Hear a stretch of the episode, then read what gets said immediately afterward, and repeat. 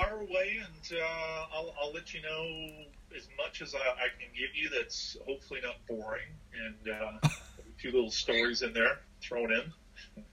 Yeah, for sure. Well, um, why don't you start with what what exactly it is you do? Because uh, I was a little bit stumped at first as well. So maybe just a, a rundown of yeah of what you do and yeah. You know, actually, because I've been doing this for like 20 years, it still confuses people what I do because it's it's such a weird um, area of expertise that I have that's intertwined with so many different things that people usually end up scratching their heads when they walk away, um, just because it's it's it's just weird and strange. But basically, um, I work for a defense contractor that specializes in mission and performance solutions for the military and uh, law enforcement agencies around the world and allied nations, mm-hmm. specifically North American uh, allied nations. So the company they supply a range of defense training technologies, defense communication gear, uh, and mission support services to those sectors. And they're a pretty large company, so they get involved with everything, including transportation. Um, so every time you, you know you pay to get on a, uh, a train or you're going to use the New York subway, that's a Cubic product. So I, I, I work for a company called Cubic Global Defense. So they basically touch everything. Um, these guys, um, I mean, they've been around for years. They actually provided um, uh, pilot training systems to the original Top Gun movie crew so that they can actually get used to uh, using these for that original movie, which I, I, don't know when Top Gun came out back in the 80s, I guess it was. But um, as I said, the company is pretty huge and they get involved with a lot of different sectors and divisions.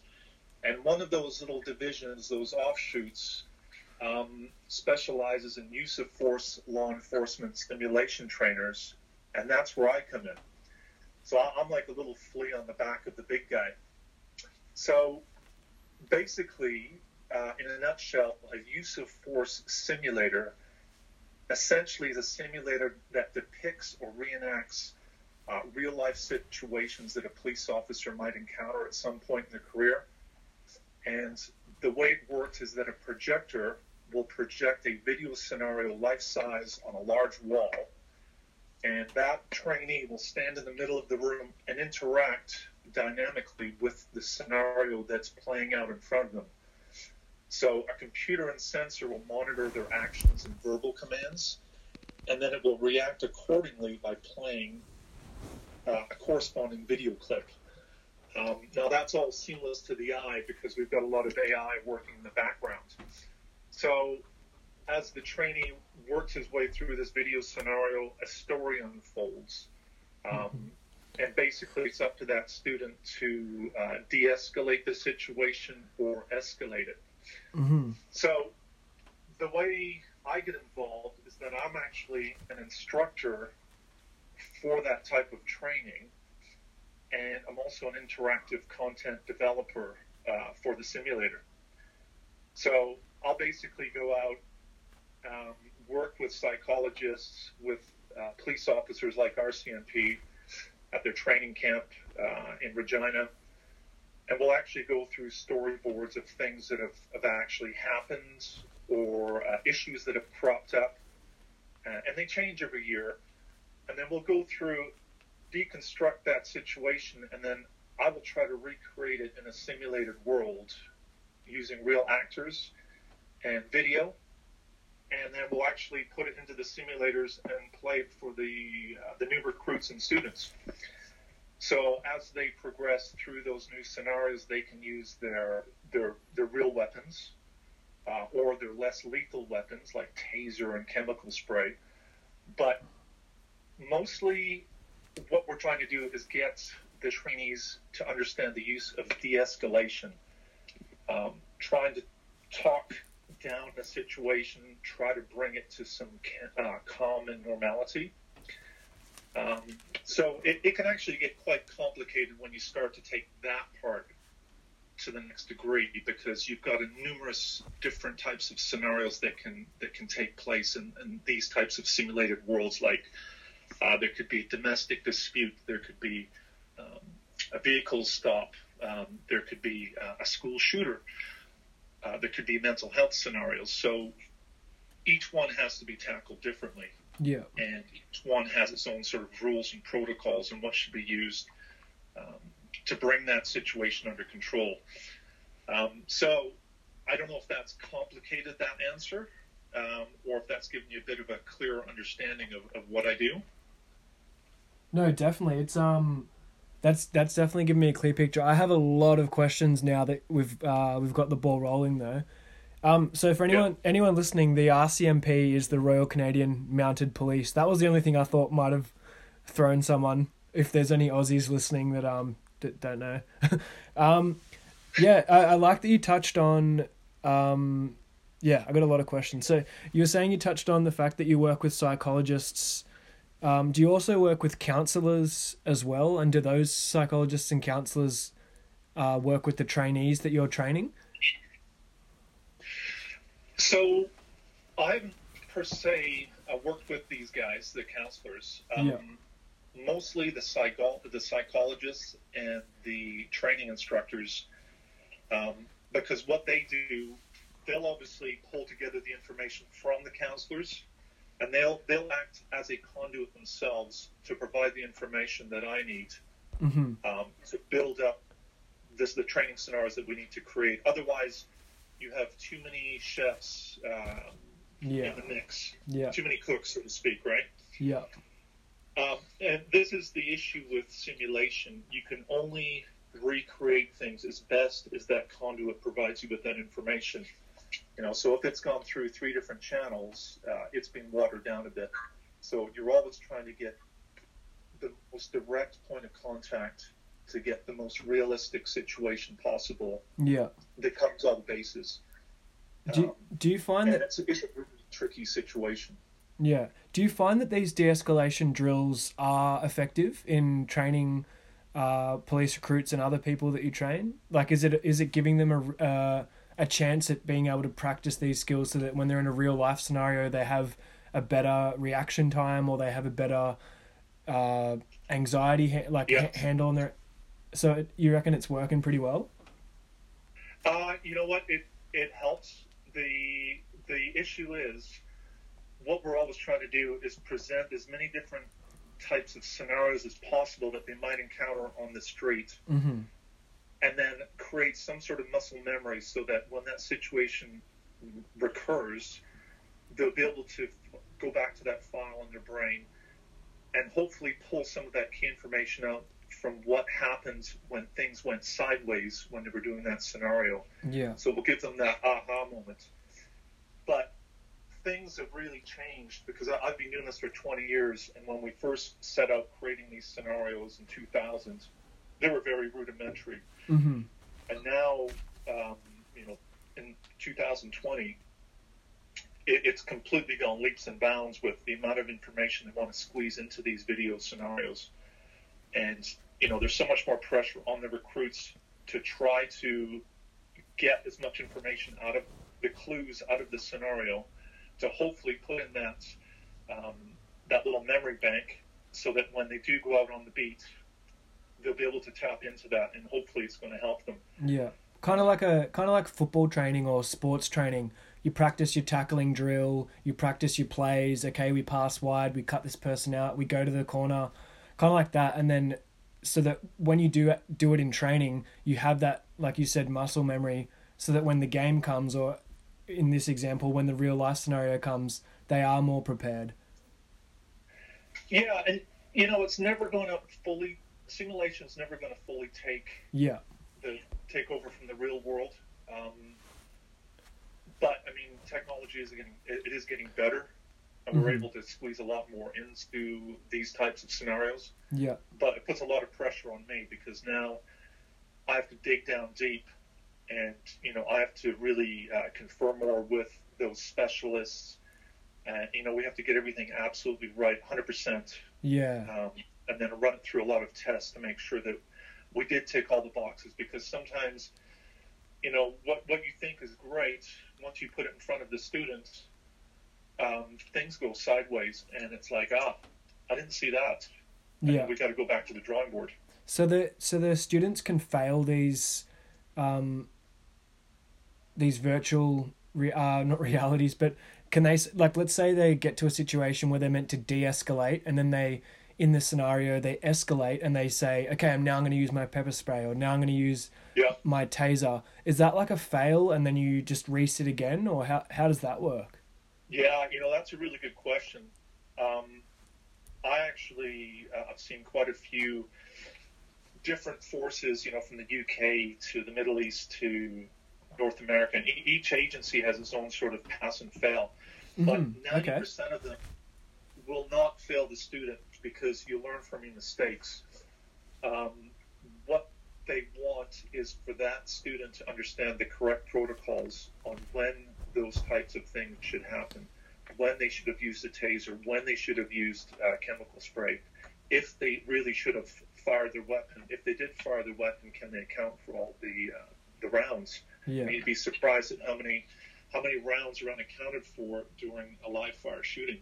So it's trying to make them aware of all those situations and not necessarily fail, but go away thinking about what's just happened.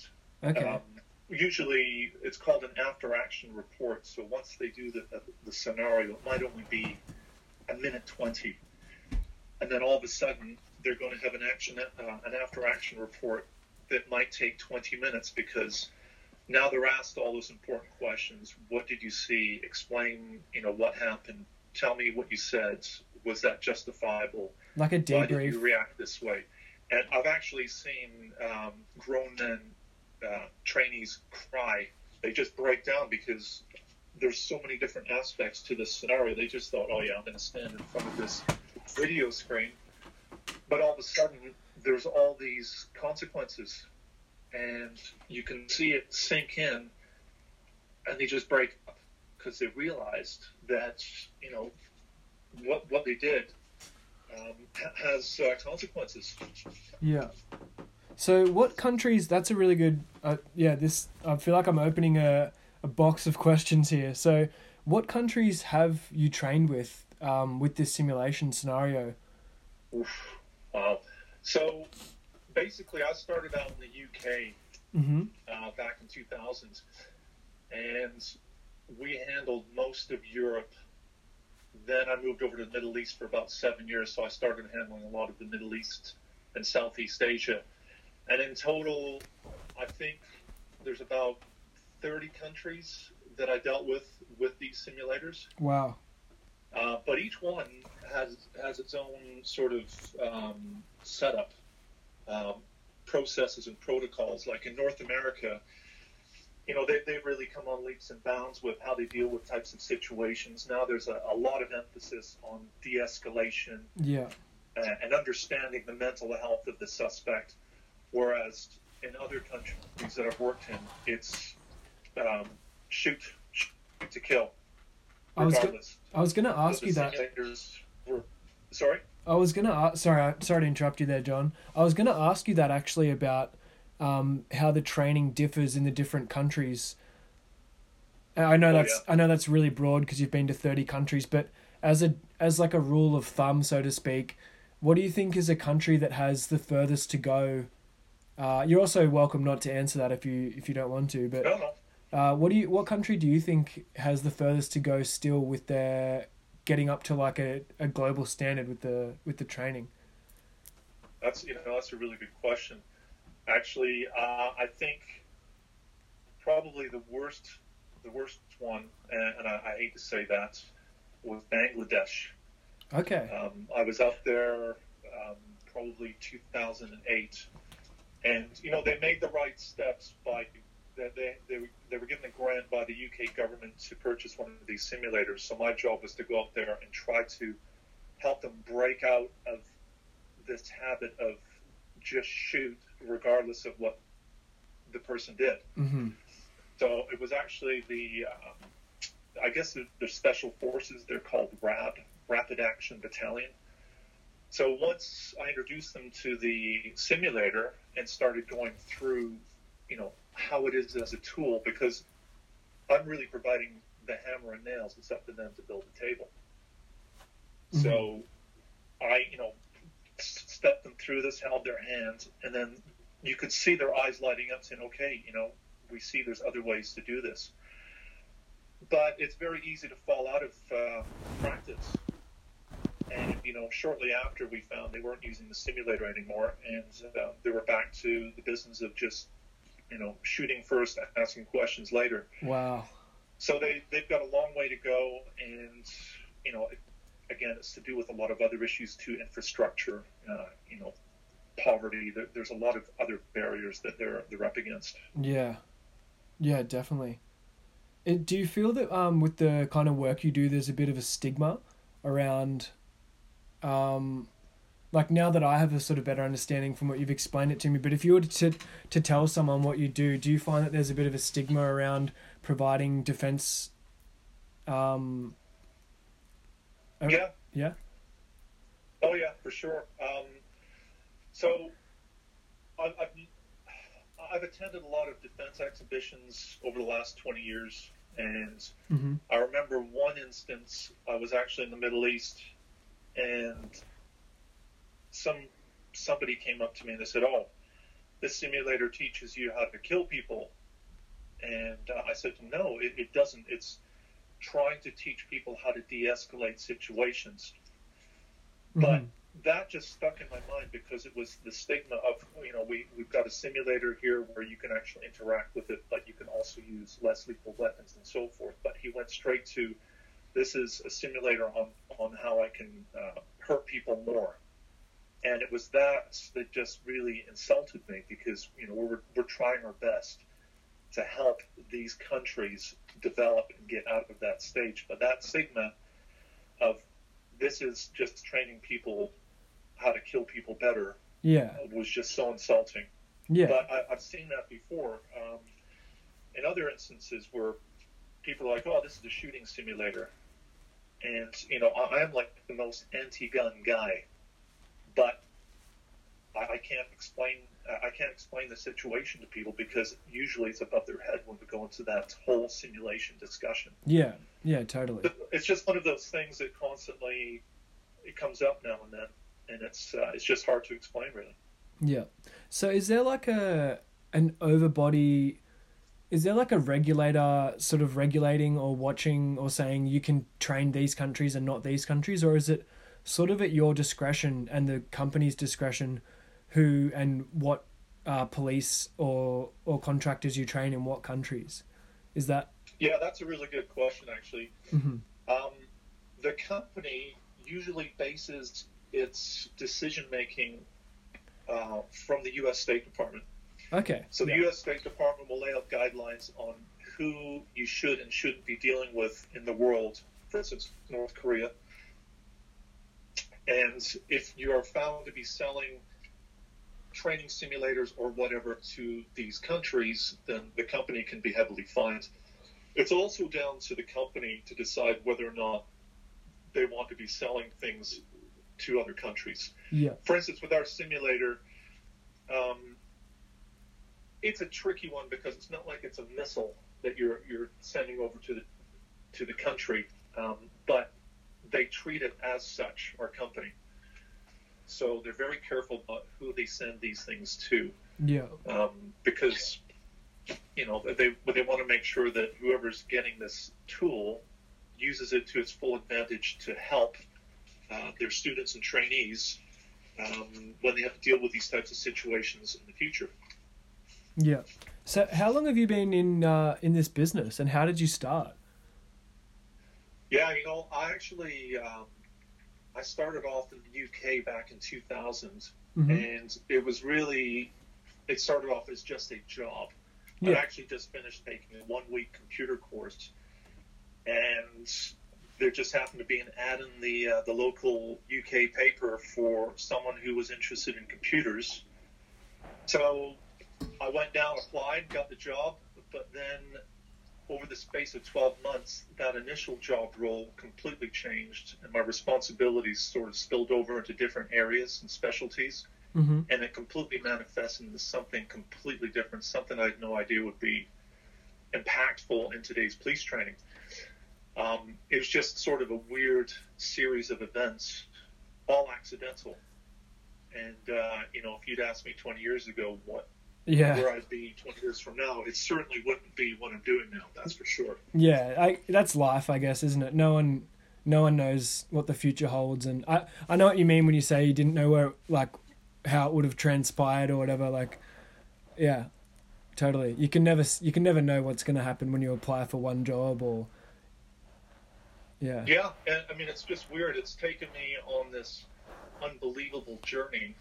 And, you know, I'm on the forefront touching base with police and special force instructors from around the world. And I'm acting as a conduit for that next level of training, getting an understanding of local cultures, needs, methodologies, and, you know, having the opportunity to take all that and then combine it with my instructor and content development skills and videography and producing something meaningful that um, can actually be used for, for training students. Yeah. So it's it's unbelievable. You know, it's just been one hell of a journey. Do you find that um, in the countries, or not all of them, but I guess some countries, uh, that there's a really bad breakdown between what the public want and what the police do, or like what the police action is? Like, is there a bit of animosity you find towards police in some countries more than others? Yeah, uh, you know, I've I've seen it a lot. Um, I've seen it a lot in Saudi Arabia. I've seen it in Libya. hmm Um, mostly Middle East countries, poorer Middle East countries, and Southeast Asian. Sorry, um, Western Asian countries. Yep. Not so much in Europe or North America, um, but but I have seen it, and you know it's one of those things where you get in, you try to provide a tool that's going to help them and help the public understand that Yeah. you know that the, their local forces are going to try, but there's only so much you can do, Yeah. you know. But I do see that animosity, and um, sometimes it's, it's not nice. Yeah. Well, that's the thing, right? Like, um, I think that the policing industry, or I don't know, I don't know if you can call it an industry, but the the job of being a policeman or policewoman, you can get it right ninety nine point nine percent of the time, and you only have to get it wrong that one point one of a percent, which is you know one in a thousand, and it looks so bad, and then that can just paint Oh yeah. paint the whole the whole industry with a the same color brush, so to speak. And I think it's like what other industry like let's take Elon Musk for example, a strange example, but he's launching all these rockets and when he's trying to re Yeah. re-land the rockets, he has blown up, you know, a Dragon rocket, a Falcon rocket on re-land. But Oh, yeah. but Yeah. people still believe in in in Elon Musk and in Tesla and SpaceX because they're like, oh well, he's he's had a few bad things happen, but he's had a lot of good things happen as well. So they still have Yeah. that that good faith in the company and in the business. But if you had that same approach with the police, for example, and they had, let's in brackets put you know one bad landing or one bad incident, it it's it looks like so bad, and I think that's because Oh yeah. do you know what I mean? I almost feel sorry for like a lot of the police people around the world that have like what you're saying about they're doing this training where they're stressed out, they can perhaps cry afterwards or they say, Where did where where were your eight bullets? Where are you, have you accounted for them? And they can't. I think being a policeman or policewoman in any country would be so stressful. Maybe not in Iceland or something, but you know what I mean? Like it's there's so much to deal with like because people are flawed. You know, I, I, I saw a situation like this. It was the City of London Police in the UK, Yep. and the I can't remember it was as a shooting on one of the subway stations. This is back in early 2000s, Yeah. and the police were getting such a bad rap, hmm and they had one of our simulators. So the mayor of London uh, said, "Okay, look, I, I want you to invite members of the public. I'm going to be there. Get some media down there, and we're going to have some police police officers, and we'll go through the, the simulator that you guys have." So I went down there to make sure everything was working and everything was fine Yeah. and they actually had um, audience members, just normal civilians, come up and go through the, the simulator, and basically all of them shot the wrong guy Oh man. purely by accident because the guy pulled out a cell phone instead of, you know, a gun or something. Yeah. They shot that guy with the cell phone. And then the lesson there, the, the, the, brief was, look, this is what our police officers are going through every day. You know, you guys are seeing the bad side of things, but this is some of the training that they've been going through. These are some of the things that can happen. And this was back in 2000. You know, now there's this new paradigm shift with the onslaught of social media and cell phone cameras where officers are getting Oh. a beating with the short end of the stick. So, Yeah. you know, for sure there are bad apples out there, a small handful, but it's those bad apples that get the media attention and, and not the thousands and thousands of good deeds. That's right. Yeah. They're carried out every day that are unknown. Yeah, and I think Right? I, I think what you're that's that's such a I'm so happy you brought that up because that's like such a good example of honestly that's one of the reasons I I wanted to start this podcast was to just to just to shine a light on so many different industries and different people and that whole walk a mile in in someone else's shoes I think is so important. And people are getting a bit more divisive and we're quick to judge and we have this insane appetite for just canceling people at the moment. And we've kind of forgotten how to to walk a mile in each other's shoes and and and to imagine what it oh, is yeah. is is like to be a policeman or policewoman who's dealing with this um this level of stress Oh, it's, It- like it's crazy. Even last year, since COVID, um, I, I've seen so many couch experts that get all their information from YouTube. They don't get two sides of the story, and all of a sudden they're judging, yeah and That- you just see it all over the place, and it's like it's like a cancer. yeah You just can't stop it. It's crazy. Yeah. It really is just mind blowing. I'm happy you said one-sided story as well because that was that was the other thing I was gonna uh gonna say when you were saying um the police are getting filmed all the time and stuff. And I'm not saying this goes goes on all the time, but there's absolutely nothing to stop someone. For example, let's say I would never do this, but let's say I spat in the direction of a policeman, and then they came over and said, "Hey, what are you doing?" I can just whip out my phone and say, "Oh, they're harassing me. They're harassing me," and I I haven't cap I haven't captured that initial 10 seconds at all and then as soon as that goes online the the story or the narrative that people are watching is so one-sided so uh, I'm trying to learn to Yeah. be to be better at that too and um I don't know I just I think it's it's it goes a long way to to pay things to be a bit more critical and pay a bit more attention to to if if you want to know about something like ask questions I guess is is where I'm going rather than just judge That's it. And, you know, with the simulation side of things, basically, you know, we're trying to eliminate yeah um, those bad apples, as many bad apples as, as we can, Yeah. but at the same time, trying to also um, give officers that chance to understand that there was a chance that they may be under scrutiny from social media or some of the cell phone camera.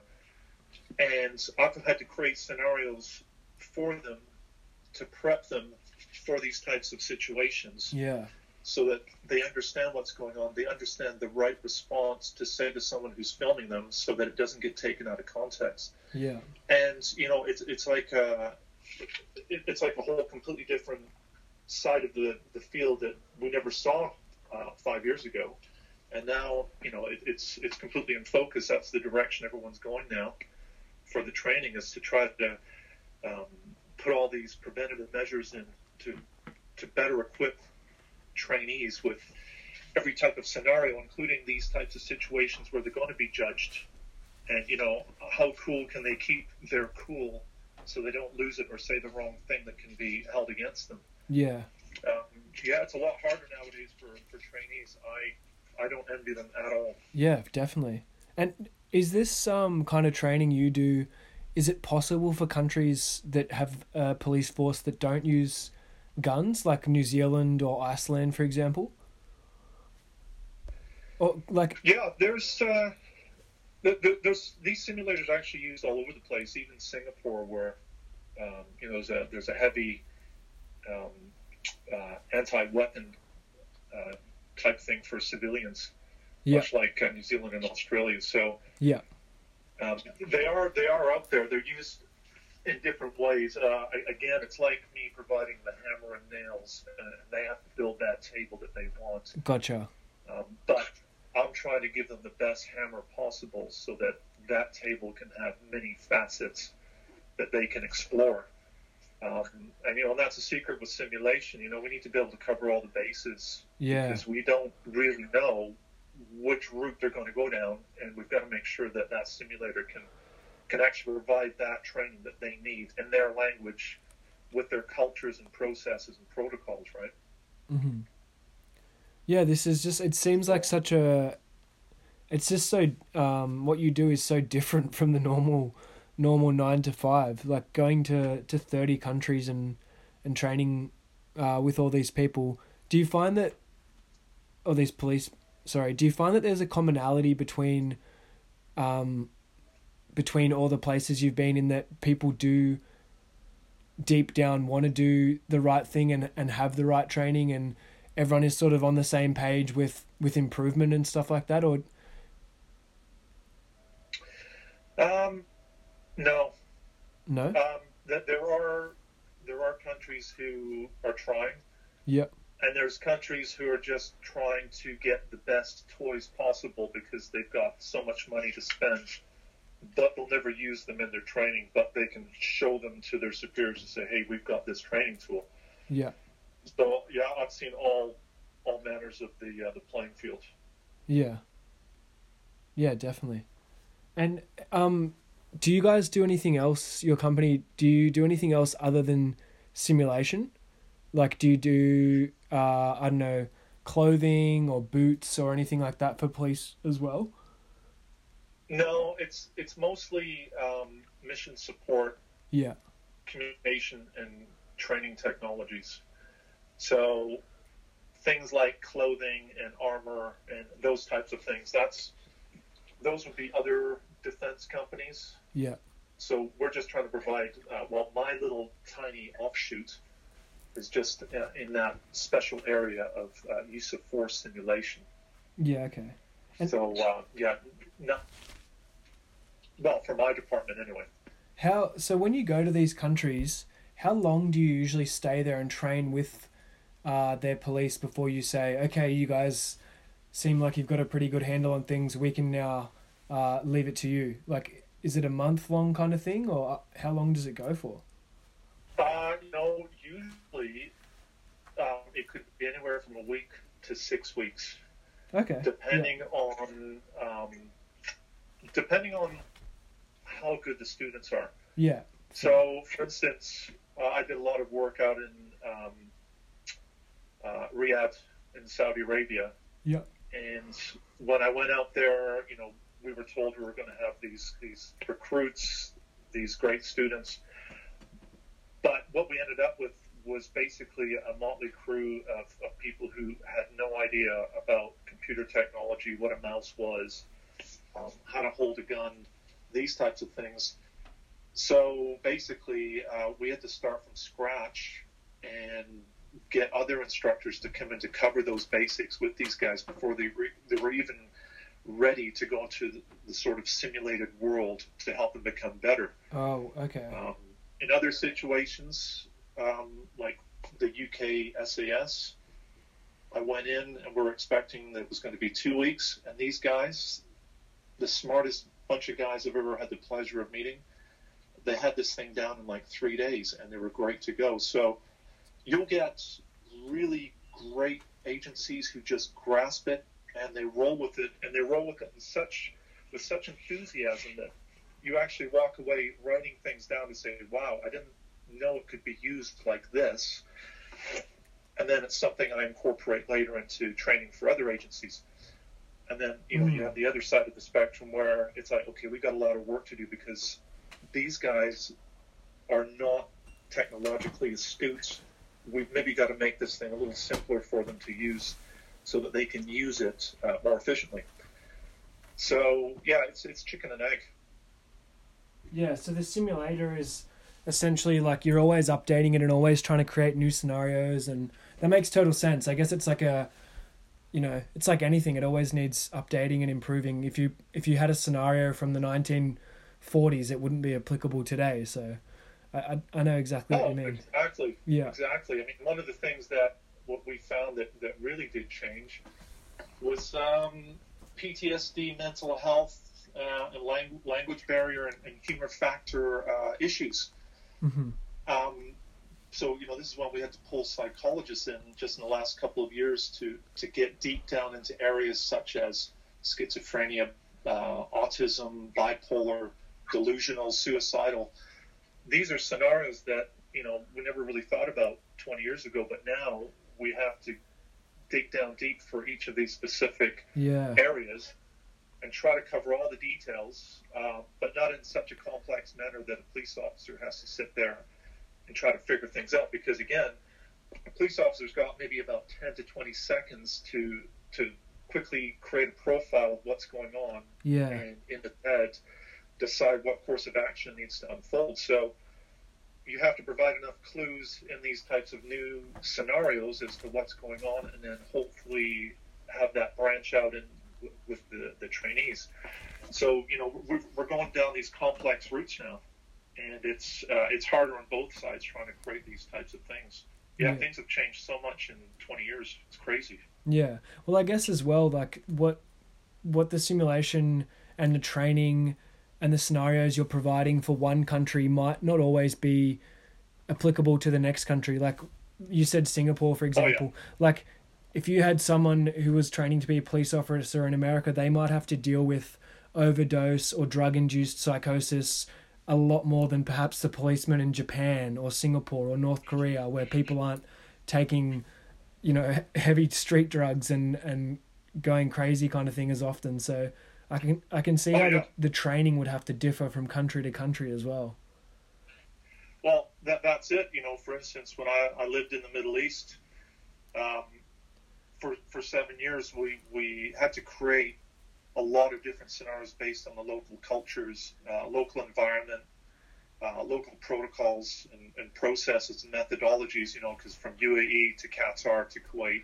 yeah um, to Oman, each country had its own different types of things, and trying to use North American scenarios just wouldn't cut it. yeah so, true you know, Of I'm out there creating new ones with these guys, and you know, then we go to Singapore, completely different set of parameters. Bangladesh, uh, New Delhi, each one has its own different types of situations that need to be um, put across on the screen. Yeah, it's it's it's a never-ending story. You've got to make sure that when you do go to one of these countries, you have to be there in the mix and fully understand that culture and what's going on and try to create a scenario with their help, something new that's going to help them. Because yeah, you throw a you know traffic stop with Bubba from Oregon, you know, in his big truck. It's Yeah. going to make absolute no sense to somebody in Bangladesh. It's Yeah. it's just crazy. Yeah. Yeah definitely. I'm But so, that's what makes the job interesting. yeah. It, i can do you find that you work with like some interesting people? Is there anyone that's you said the sas was was pretty amazing. Is there anyone that you've worked with public or private sector that's really stood out and sort of just blown you away and been like wow that was i just never yeah. Yeah, Yeah, yeah there's I've got two. Um, hmm actually, I did a job in Jordan. I was working at one of the special forces training camps, and I was asked to go to King Abdullah II's uh, palace because he had a simulator, one of ours, wow. And I thought I was just going to go there to do a, a quick repair or just check it out. hmm But uh, they- they rolled by, picked me up from the hotel, drove me to the palace, and I sort of went in through the back door with the the entourage, and uh, I had to basically walk through his living room and kitchen, just like a, a it's like a Whistler luxury mansion kitchen. You know, I, it wasn't anything completely fancy. It was just yeah you know, nice high end. And off of his living room, he had a, uh, a 25 meter indoor shooting range. and I just walked in, and the, the guard left me, and I was just messing around with his simulator. And about uh, 10 minutes later, in comes King Abdullah um, with his with Crown Prince Hussein, his son, and he's just in beach shorts and a t-shirt. And he's like, "Hey, John, how's it going? Uh, can I get you something to drink?" And I was just flabbergasted. You know, I didn't know what to call him or whatever. Here I am in this guy's house. Oh wow. Shakes my hand. He goes out to the fridge, grabs me a coke, and then for the next two hours, I'm just chatting with him, and we're working with the simulator, just like like a normal everyday guy. It was just absolutely mind blowing. Nicest guy, most humble guy I've, I've had the pleasure of, of hanging out with. It was just mind blowing. I walked away back to my hotel, and it was like one of those uh, those moments where you're you're wondering if you're actually imagining that it just all happened, or if you were just dreaming it. But Yeah. it was completely surreal, and it just blew my mind. Wow. So he had the simulator in his house, obviously. Yeah, What what yeah. was Yet, uh, so we've actually the simulator also has a marksmanship, so it will simulate oh like a shooting range Okay. for long distance targets. Yeah. So he had one of these because we, we do the live fire simulators and laser fires, so that if he wanted to fire real bullets at his screen, he could, and the system will pick all those up. So he actually had the live fire, and um, yeah, it was it was just crazy. And I'll never forget he had this all his collections of, of weird guns that he he'd had from around the world given to him as gifts, sort of just laid out on the in show showcases around the uh, shooting range. Yeah, it was just it was it was just weird, just a weird weird experience. Yeah. Well, I guess that's what and you. the Oh that's all right. no, no, you go, you go. Yeah, and then the like um, a year later when I, I didn't think I could top that one. Um, I was asked to go to Russia um, to do uh, to fix up one of the live fire shooting ranges we had in the Kremlin, which I don't even know we had one in the Kremlin. so uh, yeah, it was actually President Putin's bodyguards. They actually had one of our simulators, and I had to go there and carry out some some training. But it was just that was again another surreal moment because I'm, I'm walking into the Kremlin. Uh, you know, you go through all these security protocols, and then all of a sudden you're inside the Kremlin, and you go downstairs through this uh, kind of array of kind of a rat's maze, hmm and you end up in this this training area, and the, these big big guys in black suits. you know, it was uh, it was just mind blowing, Did you ever feel? crazy. Did you ever feel on edge, or like the situation was a No, bit, bit know- dangerous, or? they in situations like that it was it was more of they were really humble guys and Just but business. looked just really scary. Like i'm a big guy. I'm, I'm like six five. Yeah. and these guys were taller than me and just these huge kind of football shoulders. And it's just guys you just wouldn't want to mess with. And i was scared to say anything to them. And then you know they came up said hi and they were just like sort of big kids but uh, i wouldn't want to upset them. Yeah, fair enough. I guess I guess yeah, it was it was all business. It's not. Yeah. Have you ever been Yeah. in a situation besides those two, or other ones that you did feel was was dangerous, or somewhere you just didn't feel comfortable and it, the whole situation just felt awkward and Um, yeah, it was. Um, there was a couple of instances. There was one in Libya, and there was another one actually in um, uh, Riyadh. No, sorry, Jeddah, um, in Saudi Arabia. And the one in Jeddah, in Saudi Arabia, you have to go through this really complex process to get a Saudi visa. yeah, And the thing is, once you're granted that Saudi visa, you've got a set amount of time for it to activate, and it will activate once your feet hit the ground um, hmm during a certain period of time. So you get the visa, it says it's valid from this time to this time, but as soon as your feet hit Saudi ground, in between that time, it will then be activated from this time to this time. So when I actually went there to um, the first time to do a job, the um, the job time frame had slipped by a few weeks. So I ended up uh, arriving. It took me about two days to get there, and as soon as I arrived, I was promptly arrested and taken off to a little jail cell What? Um, because my visa had expired. I hadn't acti- it hadn't activated on the day I was supposed to be there. Oh. And of course, it's a weekend. And that's- that's worth there's going nobody to- in the company answering the phone. Oh man. So it was uh, it, it was a real pucker moment, that's for sure. Yeah, I've traveled a lot to like to well, I'd like to say a lot. To I've traveled a fair bit, and I've never heard of you being able to be locked up for not having a visa. Usually they'll just turn you away and fly you home. But yeah, Yeah, well, this is one of the things that is really weird. Um, they took me to the cell, but they had me sitting outside the cell hmm with the arresting officer. So, you know, he's bringing me tea. oh, it's for a and I'm bribe. sitting there. It was about a total of nine hours. He doesn't speak English. I don't speak Arabic. And meanwhile, there's two cells on the left and right of me that are occupied with these poor uh, Asian workers who have been uh, reported as absconding. hmm And, uh, you know, the, the whole two sides of the story wasn't looked at. And these poor guys are in there um, and not getting fed, being treated horribly. Oh man. And here I am, you know, this privileged um, white guy, quote unquote, arrested, but being served tea by this by this officer.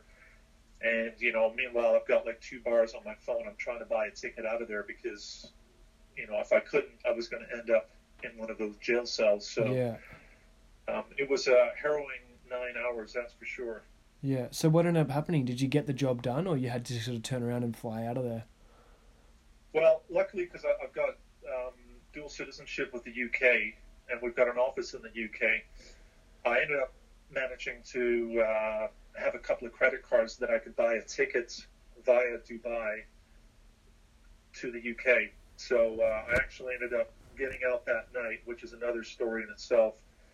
But I arrived in the UK. I was able to get a visa that week, and I just worked from the office that was there. And uh, the following Saturday, I was back out there and actually bumped into the same arresting officer, shook my hand, and we were buddies all of a sudden. It's crazy. Yeah. Weird experience. And you said something else happened in Libya. Yeah, we, um, so during the early 2000s, um, well, I guess it was maybe about 2007, Libya was trying to get defense contractors to come in uh, because they were trying to present the country in a more fashionable way. Uh, it was still under the rule of Gaddafi. And um, we were one of the defense companies to come in to try to help them out. But the problem was there was a lot of um, cars that would tail us. Um, we think our hotel was bugged. You know, we were always under the scrutiny of, you know, if anything goes sideways at the wrong moments, you know, we could be arrested. Yeah. You know, this was the first time foreigners were really uh, able to walk around in Libya, but you know, we were uh, we were under watch, and it was it was quite nerve wracking. And you know, it's it doesn't take long to to pick out the nice big black car following you, uh, you know, like three or four cars down everywhere. Um, so that was a bit of a pucker moment. We were there for about a week, but I did get to see some Roman ruins that normally um, people would never see. So I was fortunate enough to get a little positive out of that one. Yeah, yeah. I, lo- I love my history, so I would have taken that as a as a positive note as well. Um, wow. So you so Libya, Saudi Arabia. Um, you seem like you've tra- spent. So you said seven years in the Middle East. You've obviously spent a lot of time, uh, uh, there in the Middle East and in Asia as well. Is there anywhere that you feel that you want to go that you haven't been yet? Yeah, you know that's that's a great question, actually. Um, you know, one of the countries that's on my list that I want to check off, uh, and it's, I know it sounds crazy, is uh, North Korea. Uh, I'd love to go there and just check it out. That's Uh, fair. I'm a sucker for going to weird places and just understanding the cultures. Yeah. You know, I get a rush out of that. I'm not a guy who loves to get on a cruise ship and be jammed in there with 5,000 people. I want to go and explore things that other people don't get a chance to see. So Oh, 100%. that's probably one of the places on my list. Yeah, I had I, I know exactly what you mean. I want to I want to go there too, just to see what actually what it is like, what makes them tick. Do they Oh, yeah. do you know, do the locals know what the outside world is? Do they are they really as as poor as we make them out to be? Are they really as depressed as they made out to be? Are things so so colorless? You know, you know, I have a million questions about North Korea and other countries as well. I I had a friend who went there actually. She's a I interviewed her. I think it, she was podcast number seven or eight. She's a she's a doctor, but she didn't go there as a doctor. She just went on a holiday, and she did a like a paid tour, and she said it was pretty interesting. North Korea, like uh, oh yeah, you've got all the the quote unquote binders that are uh, Yeah. there to make sure you see what you're supposed to see, right? yeah, it's kind of like. It, you're in. It's kind of like you're in a labyrinth, and you're only allowed to go certain ways, and you're not allowed to stray off the path. You know, like they don't let you go down some, certain streets. They pick you up, they drop you off, and they drive you where they want to drive you, and you can only see certain things. But that makes sense. But um, Yeah. so I guess North Korea is is probably not listed on that U, that UN list. Oh, sorry, the USA Department of Defense. Oh yeah, Yeah. Okay. oh yeah. But so that would be my own personal um, Holiday. to go to because you know what what I've been fortunate enough with the company that I, I work with is that they've sent me to you know just some of the craziest places in the world from the Arctic Circle to Egypt to um, you know Singapore and I just I get a kick out of going to these places because I learn something new every time you know I, I'm I'm a sucker for learning about different cultures Yeah. and then you know being able to also utilize that when it comes down to creating training scenarios and trying to squeeze those little little subtle things in um, i love it it's fantastic if you just sent me to a beach somewhere I, i'd probably be bored senseless Yeah. No, yeah, I'm I'm the same. It's um everyone's different, you know. That's and that's the beauty of life. What makes one person's holiday is is not what someone else wants to do or what one person's job is is not the next person's job. Um I Yeah. there's there's still so much that I want to to to talk to you about. Is the training you guys provide uh only for the the public sector or is it for private as well? yeah you know um, it's mostly for like the, the, the police and military Yeah. But what we did find in countries like the Middle East, uh, UAE, for instance, they wanted it to be um, more of a commercial type thing. Yeah. Um, so, but it doesn't really work in a commercial type environment. Mhm. You know, if you wanted that, then you, could get a PlayStation.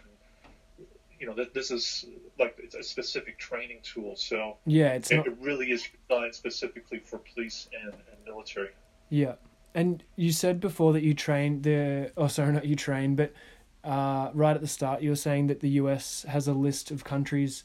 Does it tend to favor more like the Five Eyes countries, like uh, America, Canada, Australia, Britain, New Zealand? Yeah, it, uh, it, it does. There's there's a, a few countries.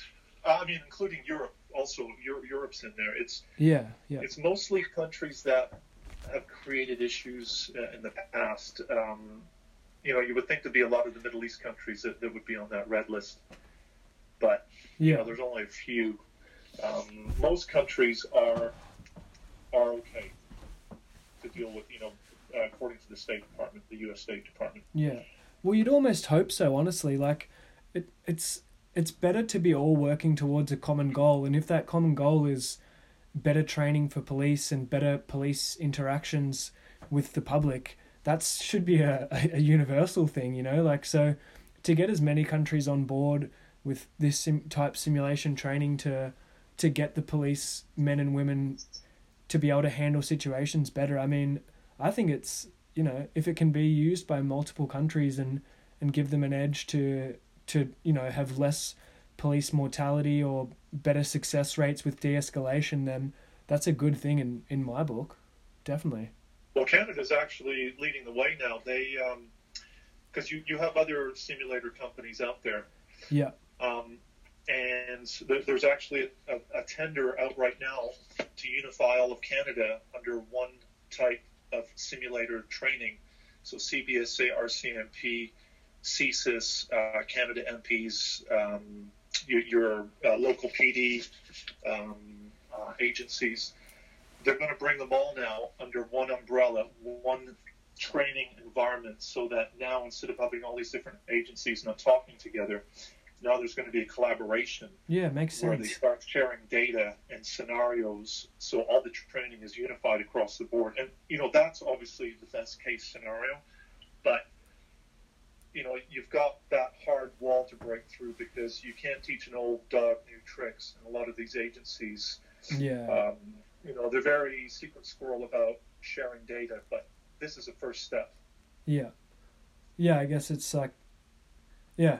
It always surprises me that there's not a more um I don't know, uniform approach to things like that. Like if if yeah, if you can give the training to everyone and everyone can sort of benefit from sharing. I know there's probably a reason deep, you know, that I don't understand that's beyond me, but yeah, it it makes sense to me to have a sort of unified approach.